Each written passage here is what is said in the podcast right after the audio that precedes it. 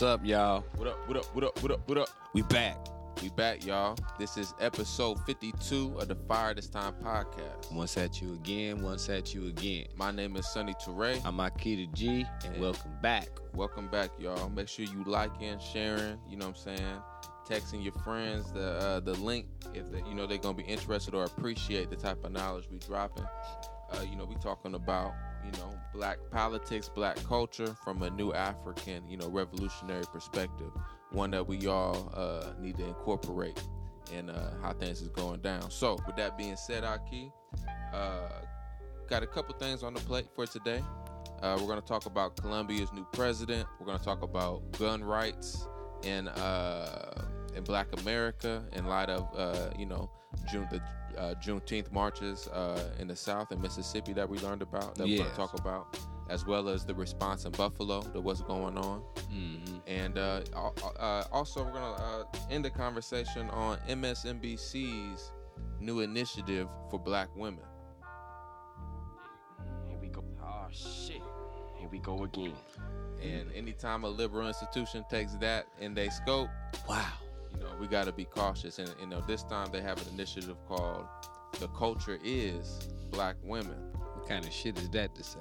and of course, what they're promoting with that type of statement is, is the tr- is, is more troubling than the statement itself. Hmm. You know, and uh, the type of token politics, you know, uh, apolitical politics, you can almost say, with them. Uh, yeah, we're gonna get into all that.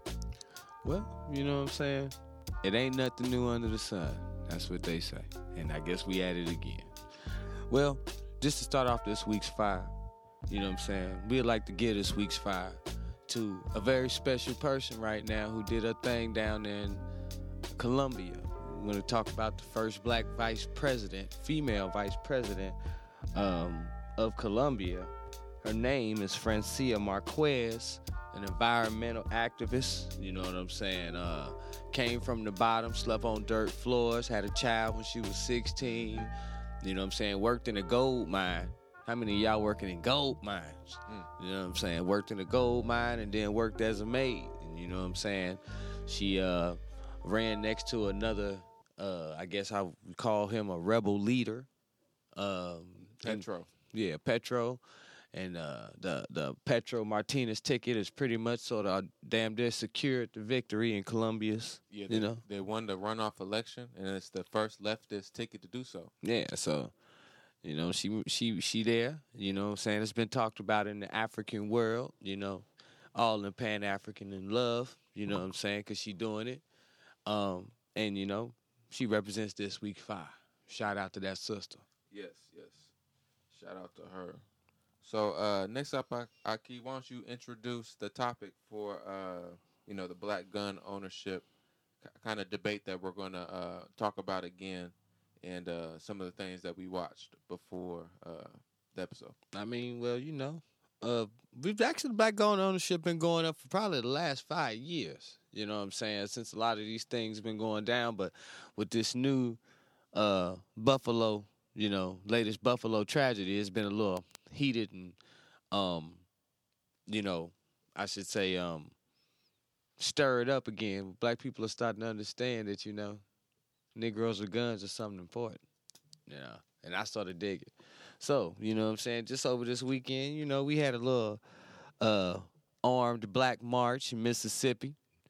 You know what I'm saying? And, you know, people were in shock of that. You know what I'm saying? We caught a couple of little news clippings on TV where they spoke, you know what I'm saying, and interviewed people. You know what I'm saying? I mean, black folks been getting wisened up, you know what I'm saying? They, the retailers talk about 90% of the new gun ownership's been coming from black people. You know what I'm saying? it's been it's been a lot of different things popping off up in the country right now, and it makes sparks that question for Black people: should we, you know, what I'm saying, advocate and go fully fledged into this? uh Well, hell, for me, it ain't no question. No, We should. It ain't no question for me neither. Uh, we also watched the MSNBC debate. Yeah, yeah, yeah, yeah. That was a little, you know what I'm saying? The MSNBC debate, you know, as far as with the guns, you know what I'm saying? My brother, man, they had a sister on. They had white. They had a white lady on there. She was speaking. You had a brother on there. I think he was a brother, soft as he wanted to be.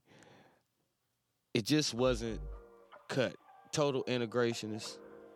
Total against, you know what I'm saying, the the uh you know, no knowledge. First of all, the brother said that Malcolm X and the Black Panthers advocated guns in public. As if they're the same organization. Yeah, like they're the same organization or something. When he said that shit, me and Ahki knew he was off. You know what I'm saying? Someone right with the brother right there. You know, he has no knowledge of the tradition of black people and armed self-defense. You know, and that's how we like to frame it At all. coming from that, you know what I'm saying, perspective. This is self defense right here. And it's funny that he never came from he would he acknowledged the fact that black people have been going up in their tick and gun sales because of their fear of the police, but you still won't advocate for the cause the way you necessarily should. So, you know what I'm saying? He's just one of those people that they toe the fence when it comes down to guns. And it's weird, Aki. It's really weird to see it. I mean, they yeah, they toe the fence. because uh, of course they they agree that the police and the military can do what they want to with Yeah. their weapons. They don't get as queasy with that Mm. because they want they need that protection that they class do. Yeah. But uh, but yeah, I mean, I, one of the reports they talked about was ninety percent of gun retailers in America noted a general increase in African American patronage in their stores. uh, Yeah. black patronage in their stores. And so we are seeing some significant increases. And uh, we, we see it talked about more. We we see we know in the South, you know, uh, every year there se- seems to be a, a growing black armed self defense movement. Yeah. You know what I'm saying? And uh, the one that happened in uh, Brookhaven, Mississippi, they also signed uh, a list of principles, uh, collective principles Yeah. uh, between the armed groups and co- community groups that were present. It was a big old sign too. Right. It, So everybody could see it. everybody can see it. No argument. Everybody know Yeah. what they signing, right? Yeah. So, and uh, the list talked about things like self determination, Mhm. uh, reparations, yep. uh, that we are our own people and deserve our own land, Mhm. and also freeing up political prisoners. Yeah. So, uh, you know, this is definitely a movement that we all need to support and and tune into. You know what I'm saying? And uh, you know, so many people uh, on the black so-called left, Yeah. they found whatever reason they could have disparaged it a few years ago Yeah. when it was still headed by Grandmaster Jay. yeah. You know, and uh, they did the same thing that white historians do. Free right? man, free Jam Master J, Grandmaster Jay. Grandmaster Jay, free Grandmaster Jay. oftentimes the black left does the same thing that the white historians do, right? Where they, they paint this this big man theory of history. You know, Yeah. they're gonna tell the history only through the most what they think are the most important men uh, that are running the organization. Mm-hmm. Yeah. Now, of course, he, he did have hold a leadership position, Yeah. but to disparage the whole movement, yeah. and I'm talking about black leftists, you disparage the whole movement just because you disagree with one of the leaders. There are multiple leaders in that organization. There are multiple organizations under that umbrella, which he was a face of. And also, uh, whether you like it or not, he was a leader. And he, and he was targeted for his leadership of a black armed self defense group that is about collective politics and collective eco- economies. You know, so there's a lot of black leftists that are, you know, maybe Marxist Leninists, and because the gun group wasn't Marxist Leninist, Yeah. they're not going to support it, throw their weight behind it. I mean that. I mean us and that. That's that's a tradition. We've been doing that in the South and all over the country in various parts. Where we've been at it, people for a long time. I mean, if any, if that's that's what made the brother on the interview sound so damn crazy. Because if you knew anything about that type of history, you would know that we've been. That's a a long standing traditional history from Deacons for Defense, from Robert F. Williams to RAM to the Panthers. This stuff has been, you know, what I'm saying, trickling down for years. So, um, hell, even Martin Delany at one point in time told it the pistol, Harriet Tubman, you know what I'm saying? In a country where you are under colonial power and you are um trying to be free, and you you be, and, and that's not allowed, you better have something to defend your damn self. Or you a gunner. All you got is your feet and faith. You're to be out here hurt. Be out here hurting. You know what I'm saying? So And I mean, uh, all this also goes back to us not seeing ourselves as a colonized people, you know, so, or, you know, that not being an analysis that people are really tuning into because I mean that provides clarity. Once you understand your condition, it provides clarity to what your outcome or your solution needs to be. Yeah. And uh, a lot of these people, you're questioning gun ownership. Like the brother that we seen on MSNBC, you know, uh, he was getting queasy on black gun ownership Yeah. in the face of racist attack after racist attack in our communities Mm-hmm. by police and just vigilante motherfucking crackers. You know yeah. what I'm saying? Yeah. Uh, the pigs and the crackers Yeah. doing it. Mm-hmm. You know what I'm saying? And often they one and the same. Yeah. So these are the groups that are targeting us. It's been part of the U.S. history. It hasn't stopped. You admit that there's a problem of racism in law, in law enforcement, but you get queasy about black gun ownership. You know, like you. What did I call them, Maki? These motherfuckers are impactless. You know what I'm saying? Because they have no solution. You know, all that they do is ask attractive questions. I mean, I'm not gonna lie. When I listened to him talk, he didn't sound like he was really connected to us. But I could be wrong. Uh, either way, I got you know nothing out of what he had to say, except the fact that Malcolm X and the Panthers advocated for public guns in public, according to him. Mm-hmm. That that's that's that's that's what MSNBC puts on TV now. You know, ain't that some shit? You know, I mean, we've been rising up, and I say this: we need to start doing more things like that. You know what I'm saying? I do advocate gun clubs and things of that such nature.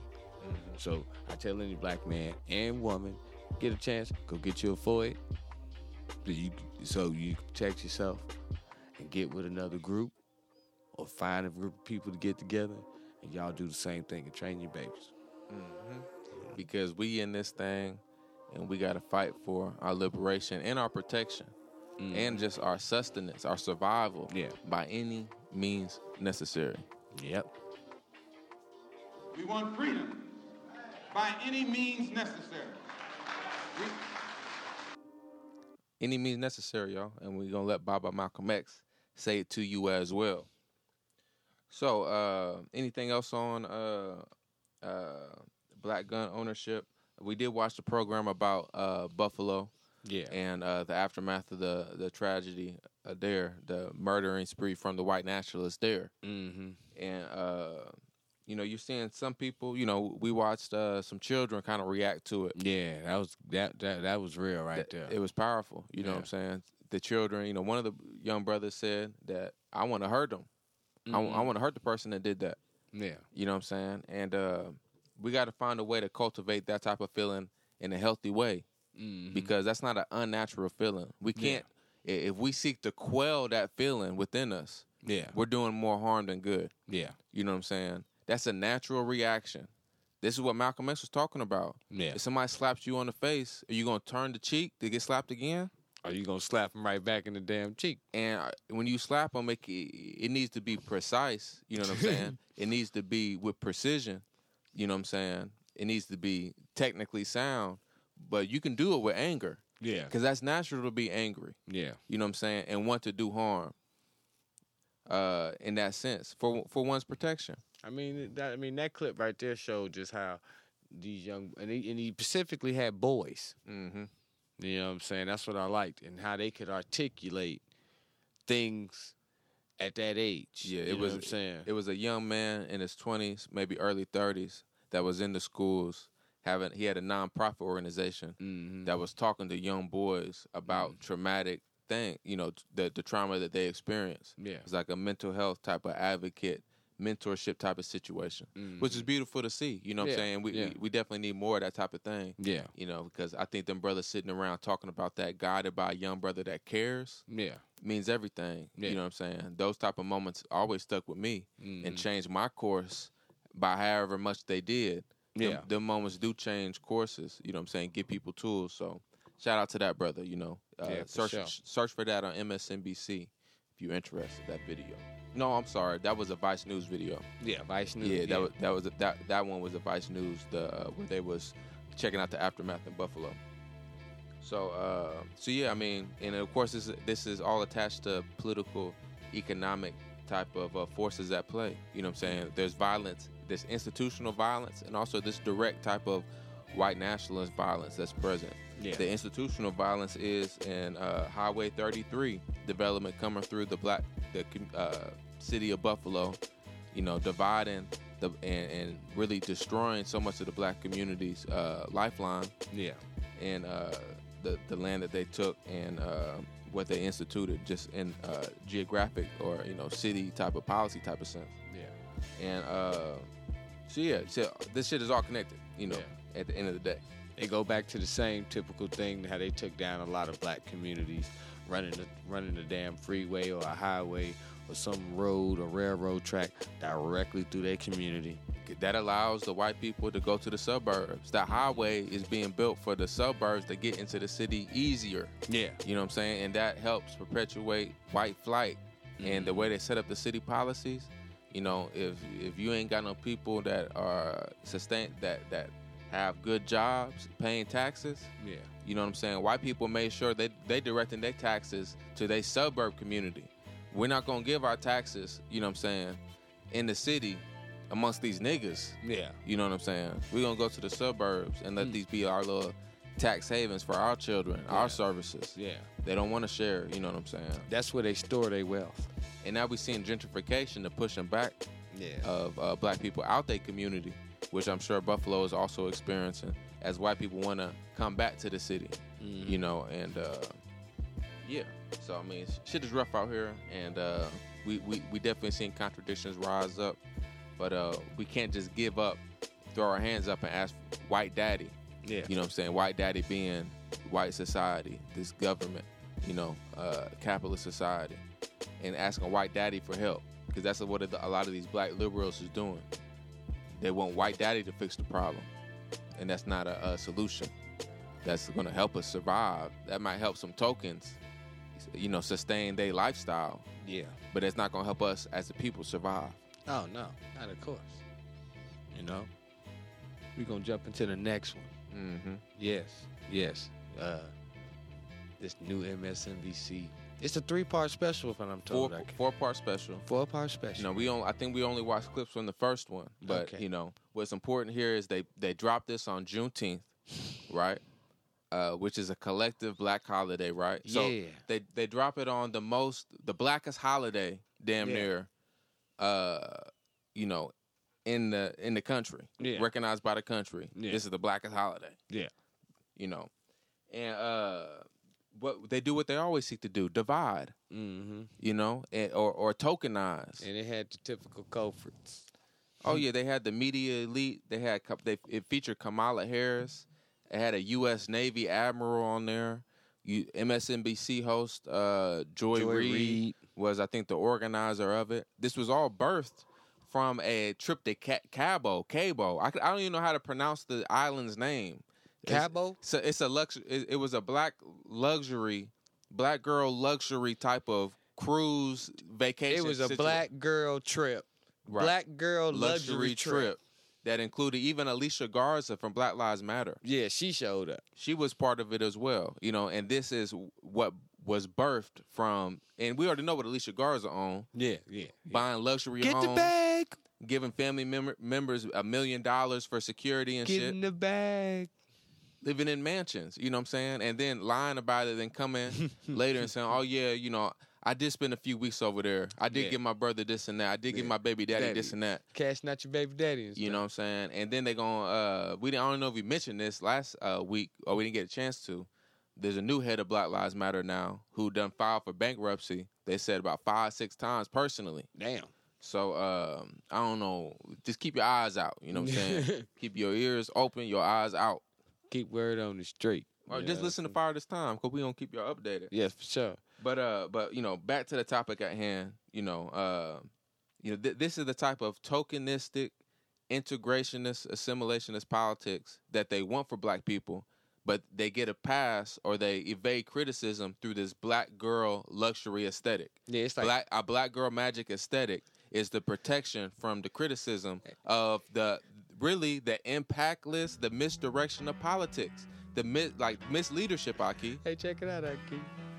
What they fighting for? Liberation and luxury. Yeah. Oh yeah. That's what they fight for. yeah. Independence and No, luxury. No, no, no. you, is you got to put luxury first. Lu- luxury and liber- luxury and independence. luxurious independence. Luxurious independence. There we go. But, this is some crazy shit. Y'all should have seen this, y'all. and it, it, it was all about aesthetic, Ahki. They they even set it up as being about culture. You know what I'm saying? Like if you read the article, uh, there's a there was an article that was uh, uh, written about it as well, and uh, with quotes from Joy Reid and others that were involved in Yeah. it. And they're talking about the the black women being the future and how black women are the cultural leaders of the country and the future. You know what I'm saying? And why is this important? Why are a token class, elite class of black women hand selected by white liberal institutions to be part of this futuristic cultural force that we all need to take example and take our cues from? Yeah. You know what I'm saying? The same people queasy about black gun ownership. Yeah. The same people ain't got nothing to say about nationalism. This The they- same, Ahki, the same people that allow U.S. Navy admirals involved in U.S. imperialism, Kamala Harris, uh, uh, impactless ass. you know, nah, I, I, I'm gonna stop calling them impactless. I, what I really mean by that is that they have no positive impact. You know what I'm saying? But of course, they do have negative impacts because it's confusing the goddamn children. Yeah. You know what I'm saying? As far as what our path needs to be, it's confusing young black girls or young black boys and all all, black children. You know what I'm saying? Of all genders, I say that. Mhm. Uh, it's confusing them as far as what uh, is a solution. You know that gets us closer to black freedom. yeah. It's not going and making uh, your your your black girl aesthetic less politicized in Yeah. white America. You know, Yeah. they was even on there talking about it's the white male gaze that's affecting us like this. It's the white male gaze. Make us uh, about our, they were speaking about their hair at the time. So, but their political solution is to become uh, more uh, accepted in the white male gaze. Yeah. It's not about building up a different infrastructure. It's not about separating oneself. Mhm. All, the only solutions they're talking about is becoming more accepted, and, and, and uh, by education, by you know, uh, pitiful street protest. Yeah. You know what I'm saying? We're gonna be we're gonna make ourselves through public our public presence more accepted in the white male gaze. Right. But of course, black nationalists, especially revolutionary black nationalists or new Africans like us, we don't we don't we're not seeking further acceptance in the white male gaze. You know what I'm saying? We understand the need to separate, and it's not even, of course, uh, new African women are a big part of this movement we're talking about. This isn't separated by gender, no matter how much you know these hegemonic powers wish you to believe it is, Yeah. or are trying to enforce it to be. Yeah. They want they want black nationalism to seem like this black masculinist uh, urge for white patriarchal power that's in the past. Yeah. That's what they want you to think black nationalism is. Mhm. You know what I'm saying? No, black nationalism is a different answer to our political condition than what these token ass Negroes is talking about at MSNBC. I'm sorry, I know I'm ranting now, kid. It's, it's the naturalist opposite approach to colonialism. When the people are colonized and conquered and they decide to come from up under that authority, they naturally rise up. And in our situation, I got smoke some on that one. and I gotta calm down, gotta calm down. Nah. But in our situation, man, it's it's it's sort of it's a, it's a real weird thing because you're looking at this and you're saying, okay, you y'all come out with this image. Now, know that key. You remember a, a minute ago we just looked at Black Lives Matter during whose anniversary? I, I think it was Trayvon Martin's anniversary. yeah, uh, They did like a, a a little special for it. Yeah, it might have been Ahmaud Arbery. I think it might have been uh, one of them. One of But they sit in luxury again at a table. You know, that they got with all the millions of white nonprofit dollars. you know, nice, nice landscaping going off in the yard. You know what I'm saying? Two thousand dollar cheese set on the table. They sipping wine, discussing the revolution. Or are laughing about their struggles and being accepted. That's really what they be doing. Yeah, it really is. So then you come to this one. You got all these ladies around here. Now I'm not taking nothing away from any of these ladies and their success.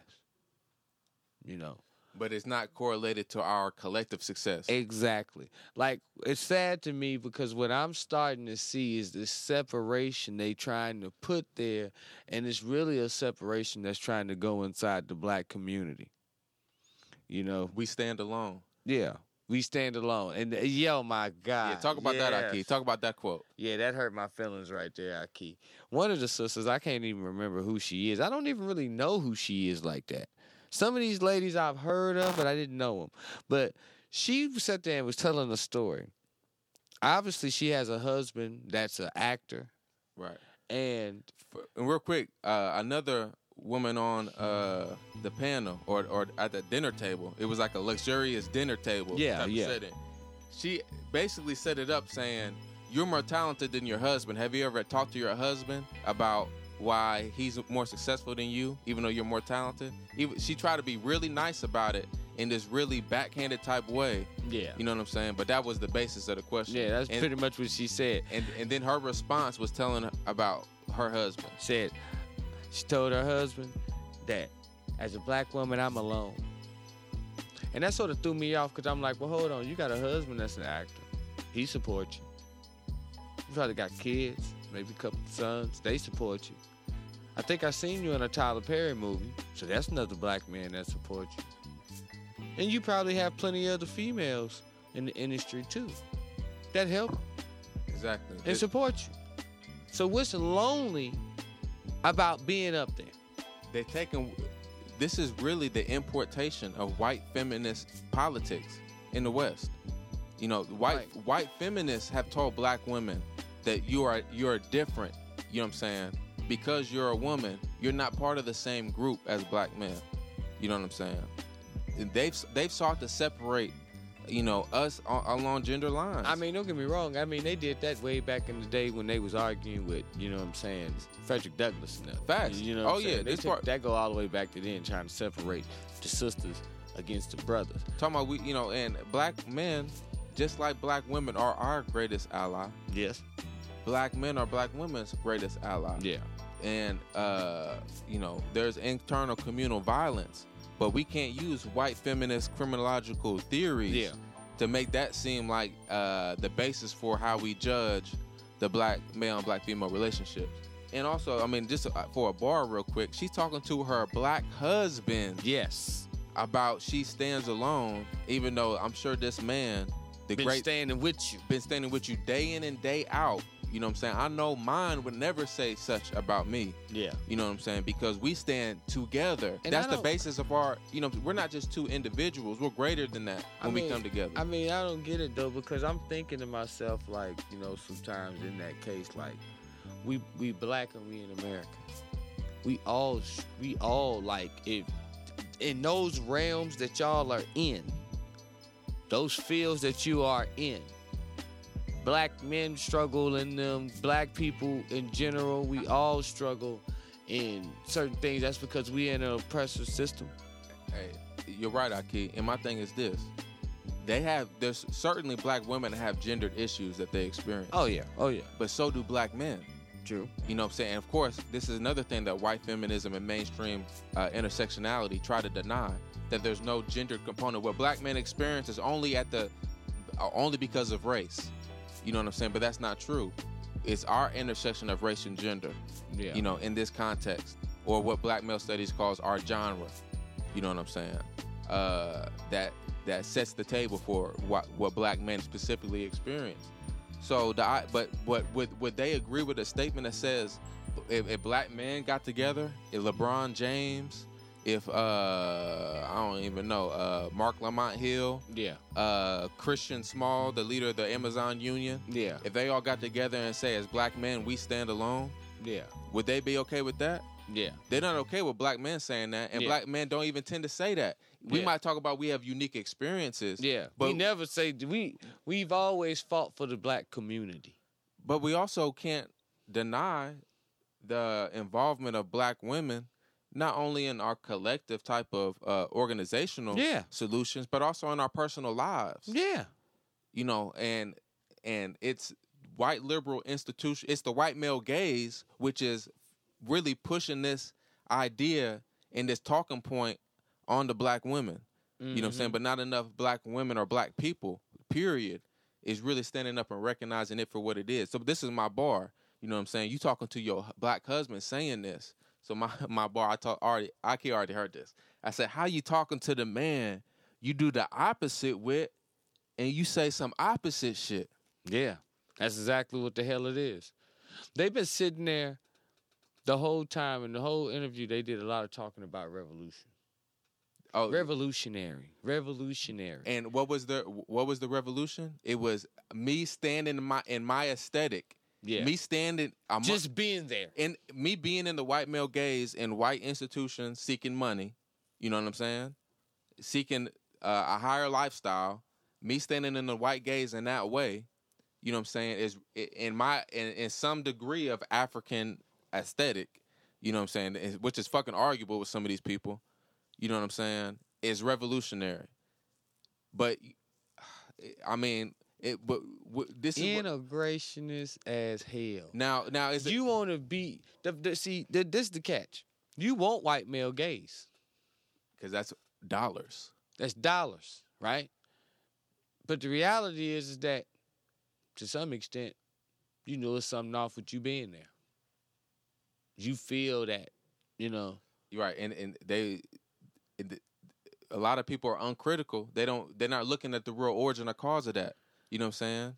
Where a lot like, of that is weird. you're alienated. You know what I'm saying? Yeah. Like black women are not facing the fact that so many of them in the corporate world are alienated from their labor because they're from a colonized people Mhm. in a colonial institution Yeah. and they don't want to reckon with that. They want to believe in this American story of progress and our and us being here will be the conduit by which we become free and accepted.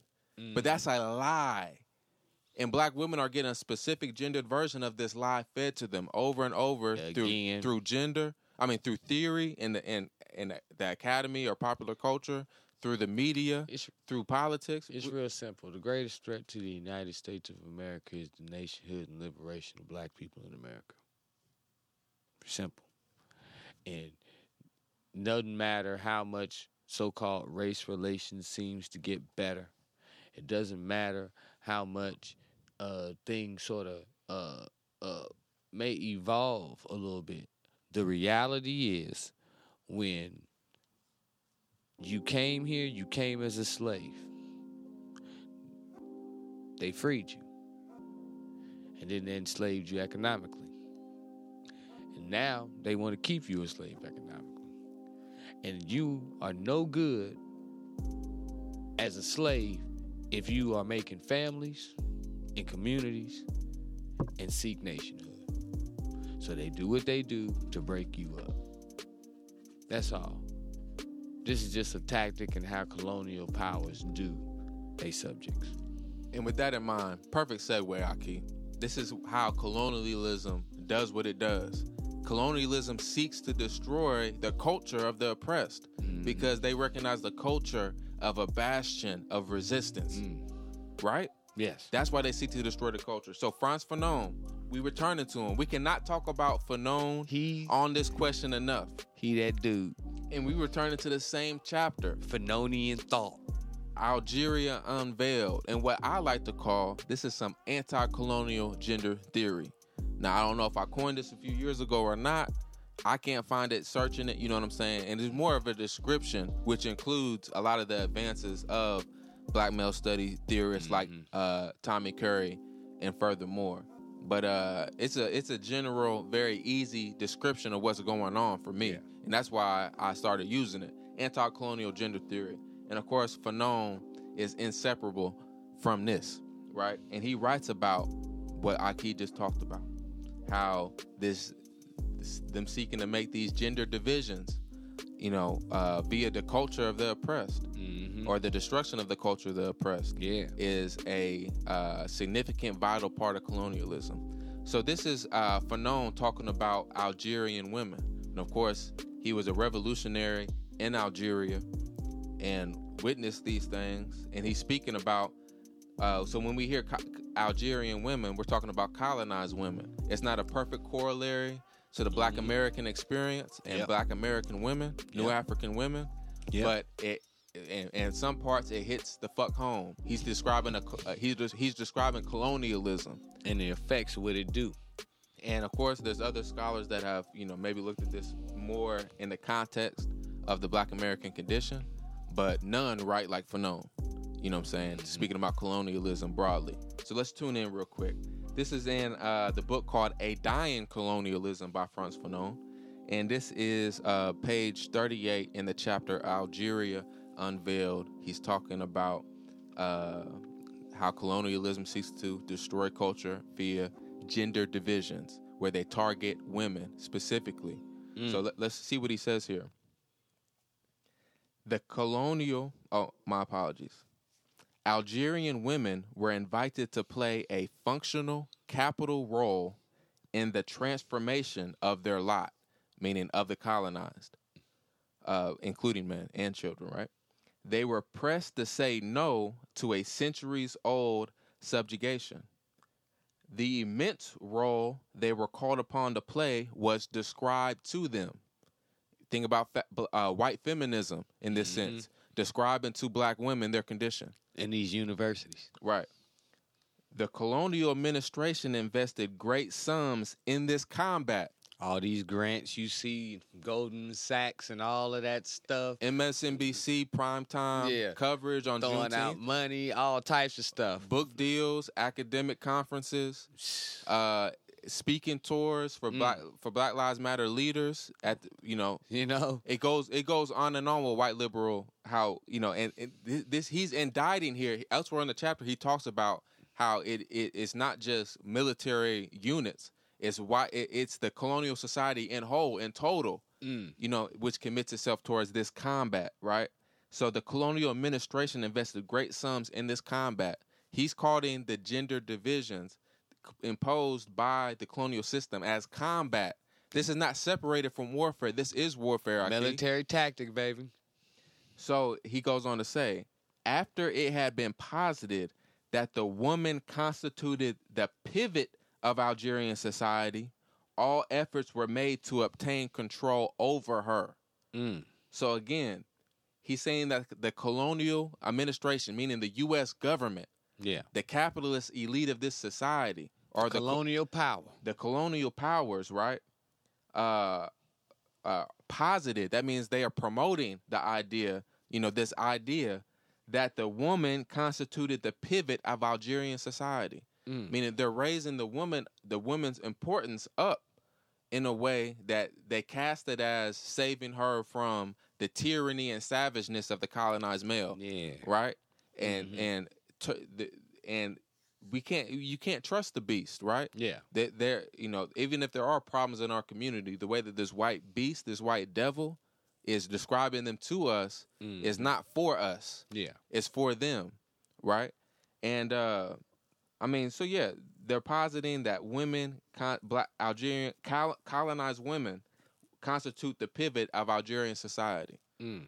And what it, so that the correlation is clear. What we just seen yesterday on MSNBC. Yes. The future is, or the culture is, Is- black women. No, she in an article she said the future is, is black women. The future is culture, and the culture is black woman. That's what she said. so don't worry about what the face of the colonial agent that's saying this. Yeah. This is the this is a colonial institution. This is the mainstream media. It is a colonial tactic that was used by all European nations and colonial powers. Right. So you have a colonial system telling you that the black woman is the is, is the future, Mm. even though they uh, violently oppress and keep down black people collectively. Yes. This is sought to divide. Mm. You know, and I mean, we already talked about uh, at this you know conference of black elite black women, token black women, hand selected black women. Yeah. Right. They're saying things that we stand alone. Hmm. Despite uh, within the black community, there is still, I'll say again, there is still a lot of concern and effort put into black men and women's relationships. Yes. And I mean that in the positive sense and the negative sense. It is a, a issue of great concern. Yes. And to act like we're not standing alone trying to work it out is is is unfair, it's hurtful, is wrong, is misleading. And uh, it's indicative of the big problem that we're in, Ahki. Yes, yes. So uh that so let me keep reading. Go back to Fanon real quick. So again, after it had been posited that the woman constituted the pivot of the Algerian society, all efforts were made to obtain control over her. Who signed your checks? You know what I'm saying? Is who has control over you. They're not Yep. talking about, you know, we're gonna build up something totally outside of the white male gaze. That's where they dollars that they want is at. Yeah. You know what I'm saying? So uh so yeah, let's keep it going. No more ad libbing. The Algerian, it was assured, would not stir, would resist the task of cultural destruction undertaken by the occupier, would oppose assimilation, so long as his woman had not reversed the stream. Mm. So they said that our our capacity for resistance, our Yeah. capacity for revolutionary resistance, is tied to how much he could control the the colonized woman. That's that's a deep one right there. So oh, it gets deeper. The re- deep as hell so the, right there. that, the paragraph ends in the colonialist program. It was the woman who was given the historic mission of shaking up the Algerian man, converting the woman, winning her over to foreign values, there you go. Foreign values. wre- wrenching her free from her status, her status, her African status within the African community. Just Yes. to speak quickly, right? Mhm. Was at the same time achieving a real power over the man and attaining a practical, effective means of destroying Algerian culture. Assimilation to the fullest. Says change in culture and values. When you say values, that means culture. Mhm. He switched them over to their culture. They took on their culture, their beliefs, their systems, their values, all of that type of stuff. Oh man, Mhm. For na- Fanon getting it in, He getting it in. He and, and hit it right on the nose. And, he, and listen, so if, if the colonial system is able to convince the Algerian woman of this status that they're describing to them, that's not true, but it's being described to them, you know, and while the colonized man is being described as a savage that needs to be controlled, there needs to be some element that shakes them up, right? So this is, uh, you know, the bar by which black, the colonized man, the Algerian man, is uh, measured against. He goes on to say that Algerian men, for their part, are a target of criticism for their European comrades, or more officially, for their bosses. Mm. So he, so he's clearly saying Algerian men don't enjoy the same type of inroads with uh, their European uh, male counterparts. Mhm. He's saying they're he, he at first he says comrades, and then he changes it, flips it completely, and says bosses. Yeah, The opposite of a comrade is a boss. exactly. You know what I'm saying? So he he's being ironic when he when he frames it that way. You know what I'm saying? So there he says there is not a European worker who does not sooner or later in the give and take of relations on the job site, the shop, or the office ask the Algerian man the ritual questions. Does your wife wear the veil? Mm. Why don't you take your wife to the movies, to the fights, to the cafe? Of course, he's speaking against uh, Algerian Muslim culture, Mhm. right? Uh, and of course, Fanon at the beginning of this chapter, he talks about how the colonizing man, the European man, sought to unveil the Algerian woman Yeah. because of the backwards, vicious, uh, hedonistic sexual appetite of the colonizer, of the Mhm. European man Yeah, and to get close to the woman to conquer Algerian society and thus the Algerian woman from the perspective of the colonizer they they saw you know uh, domination through domination of the woman yeah. you know they saw it in line with domination of the land of Mm. the resources so uh yeah in light of that it's deep Yeah, yeah, and and I mean it explains what we seen, what took place yesterday. hmm You know what I'm saying? What's been taking place for a while. You know, granted, it is not th- those women do not represent all black women. And so, real quick, Ahki, I hate to cut you off here, but I want to make this point just quickly. What are black, what are new African men? What questions do our European bosses ask us, right? Which further enhances our marginalization, right? Mm-hmm. Which, is tied to this gender program. You know what I'm saying? Like, let's try to update Fanon a little bit, right? of course, in our context, we're not asked if our women are if our wife is veiled, Yeah. right? If they wear a veil that covers the body or their Mhm. face, right? Uh, you know, now now the questions look like, uh, you know, how do you feel about the LGBTQ community? yeah, yeah. You know what I'm saying? Yeah. Or, or you know, they. Uh, what do you think about? Uh, I, I, I guess, or it's just this forced acceptance of you know these backwards black male images put out on the colonial media. Mhm. You know what I'm saying? Like now, uh, black men are not allowed to question the hyper feminization of black men Yeah. on TV. Yeah.